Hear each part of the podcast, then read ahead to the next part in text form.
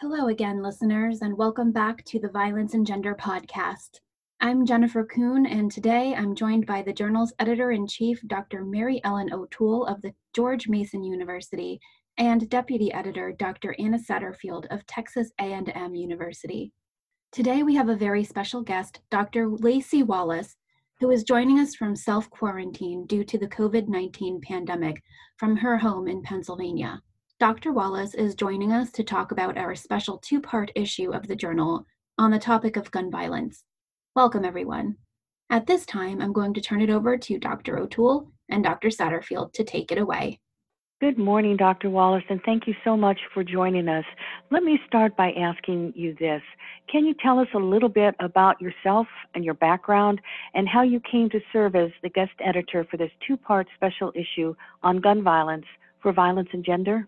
Sure. Uh, ironically, though, I didn't start out as a gun researcher. Uh, growing up and going through college and then graduate school, my interest has always been in juvenile delinquency and how peers and family shape behavior, especially criminal behavior. But what happened was, in graduate school, I was teaching an introduction to criminal justice course, and a student asked me a question about Castle Doctrine laws, which are laws that basically provide criminal and civil protections for people who use guns in self-defense. And at the time, I had barely heard of them. I really didn't know much about them. But I promised that student that I would go find out what I could. And so I went home that night, and I did some digging and discovered that there was next to nothing research-wise published about them. And then when I did a little more digging, I realized there really wasn't much about gun violence or gun purchasing or gun accessories or gun policy in general. And what was out there was really limited to just a few authors. Some of it was really old. Some of it seemed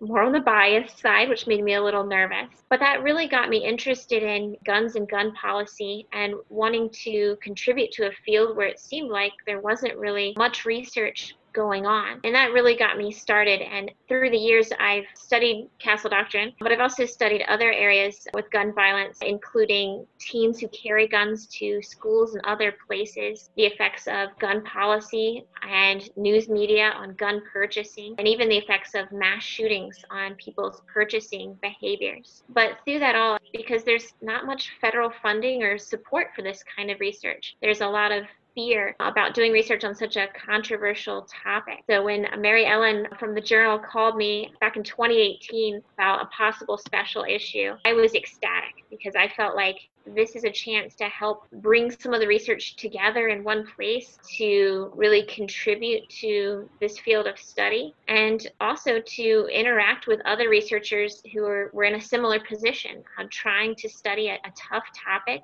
with limited funding and support. Thanks for sharing that with us, and your research interests are just fantastic and will contribute a lot to our journal. What do you hope this two-part special issue will accomplish, or what future research do you think we'll see emphasized as a result of this release? Well, I think for starters, this special issue really helps bring a lot of scattered research together in one place. And what I mean by scattered is that gun violence research spans a lot of disciplines. You have folks publishing out of public health, you have folks publishing out of sociology, psychology, and other fields. And unfortunately, that means a lot of what's out there, though excellent research for sure, is kind of in its own silo. There's psychology journals, there's sociology journals, there's public health journals. And so for someone trying to get a feel for what the research as a whole says about the topic, that makes it really challenging. So I really hope this special issue helps to bring together a lot of related issues and a lot of related studies in one place, which will make it more accessible to both researchers as well as policymakers and practitioners. And I think the just overwhelming response to our call for papers really helps show that there's a strong interest here for that. I also think that this special issue will really emphasize the role of gender in gun violence. Too often when people hear the word gun or gun violence, they think of men. They don't think of women. They don't think of people with other gender identities. And yet we know that gender plays a significant role in victimization, in gun purchasing, in gun attitudes, the works. And I think having this journal in particular house this special issue will help to bring that emphasis and maybe encourage folks to include gender and gender identity in their gun violence research who haven't already. And lastly, I hope that this special issue shows that gun violence is more than homicide and assault. Uh, again, too often we forget that these broad terms leave out a lot. Gun violence, for instance, includes suicide, which often gets left out of the gun violence conversation. Gun violence also includes threats or people brandishing weapons, and those statistics also get left out of the conversation because they're frequently under or unreported topics. So I think that this special issue really brings emphasis and brings understanding in a variety of ways. And Doctor Wallace, I'm sure it's impossible for you to choose a favorite, but what paper or papers from these special issues do you think are absolute must-reads for our listeners and for our readers and for our experts out there? One in particular that really drew me was by Clark and colleagues, and it's titled Sexual Orientation Differences in Gun Ownership and Beliefs About Gun Safety Policy. And this one really drew me because when it came across my desk, I sort of stared at it and went, sexual orientation and safety and gun purchasing, you know, what what is this? It had never really occurred to me at the time to think about the link between sexual orientation and gun ownership. So the title alone grabbed me and immediately kind of made me sit and think. And the authors ended up finding that there were significant differences. They, they ended up noting that gay and bisexual men, as well as lesbian and bisexual women, were more likely to endorse gun safety law that they were studying using the General Social Survey responses. So they found that there were key differences there. And part of the reason I felt like this study was especially interesting was that we know there are links to domestic violence and other patterns in the L G B T Q plus community. And this study really helps highlight that that ties into gun ownerships and gun beliefs as well. And it was really nice to see those two fields connect in one study. So for me, that's one that I've just, you know, never forgotten. I've seen many of these other studies cross my desk, but for some reason, that one just stuck with me as an unexpected, wonderful read and a connector across multiple fields. What are some of the recent legislation issues of importance for our community to know about as it relates to gun violence? Well, for me, since a lot of my early research and continuing research is on juveniles, I'm really interested to see what the long-term impact will be of the so-called raise the age legislation. And for those who aren't familiar with it, after some recent mass shootings, there was a push across the country to raise the purchasing age for firearms in general, but also specific types of firearms. But we don't yet know what the long-term impact of that is. Will it actually reduce juvenile access to firearms overall? Will it reduce the number of mass shootings? We really don't know what that long-term impact is. So for me, I'm very curious if that will have the desired effect that many think and hope it will. A second that I'm really interested in are these red flag laws, which again, for those who are not very familiar with them, are laws that allow law enforcement or courts to temporarily remove firearms from an individual or their home if they pose a significant risk of harm to self or others. So if they have suicide or violence risk. And for me as a criminal justice researcher, I'm always interested in, you know, due process is a fascination for me. More importantly, these are, are very temporary practices. We don't really know what happens when the removal period expires. Do people go out and, and buy more guns? Do they resume their violent or suicidal behavior? And also what happens while uh, the guns have been removed from their homes and from their possession? Do they seek out firearms from other sources, or do they respect the removal order uh, that's in place? But right now, it's too early to know some of those impacts. Uh, many of these laws were passed in the last year or, or maybe two tops. So we're still waiting to see what some of those longer-term impacts will be. Doctor Wallace, as we all know, we're currently in the middle of a global pandemic related to the COVID nineteen disease. And we've seen reports about upticks in first-time gun ownership and worries about domestic violence. What's your take on that?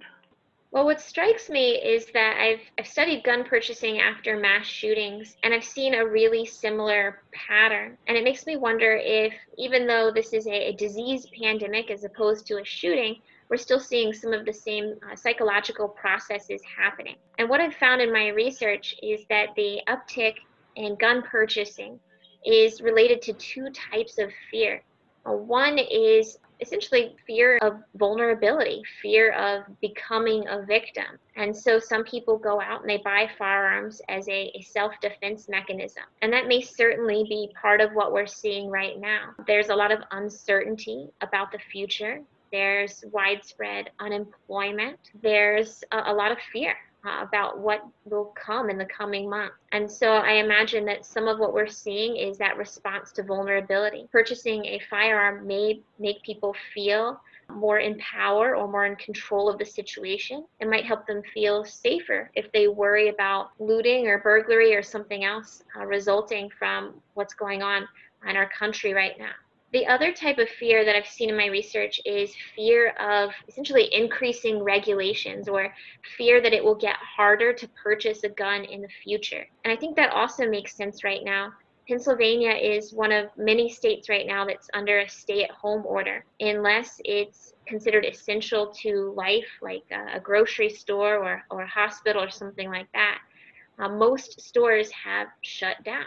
And so there may genuinely have been, uh, especially early on, fear of being unable to purchase a firearm, because if these businesses are not open, you can't purchase, or it's, it's very difficult to purchase. And that may also be driving some of the behavior that we're seeing as well. So I, I found it very striking that the same trends I've seen after mass shootings seem to pop up here, but those underlying processes seem to be really similar. This is all so interesting. And before we leave, do you have any last points you'd like to make or thoughts to share with any of our listeners? I had a couple that came to mind. One is that I always like to caution everyone against kind of overgeneralizing. Too often we talk about all gun owners as some sort of homogenous group of people, or we talk about what Republicans think or what Democrats think, especially during an election year. But I think it's important in these times to remember that how people think and feel about guns and gun violence is very complex, that not all gun owners feel the same way, not all Republicans feel the same way, not all Democrats feel the same way. And so we have to be careful not to overgeneralize or create kind of an us versus them type of conversation. And I think the second point I'd like to offer is that we really need more voices and perspectives at the table. Too often, I've noticed that researchers are afraid to publish in the field of gun violence or gun policy because they don't want to be seen as political, or they don't want to be attacked for what they have found. But unfortunately, when people choose not to study the topic or remain silent and don't publish what they find, we lose out on valuable information that could help to save lives in the future. So although it may bring rise to uncomfortable conversations, those conversations need to happen. Gun violence remains a significant cause of death for adults and, to some degree, juveniles in the United States, and a very preventable cause of death. But in order to address it properly, we need many voices, many perspectives, having civil conversations about how we respond. We have a common goal, which is preventing gun violence, preventing gun death.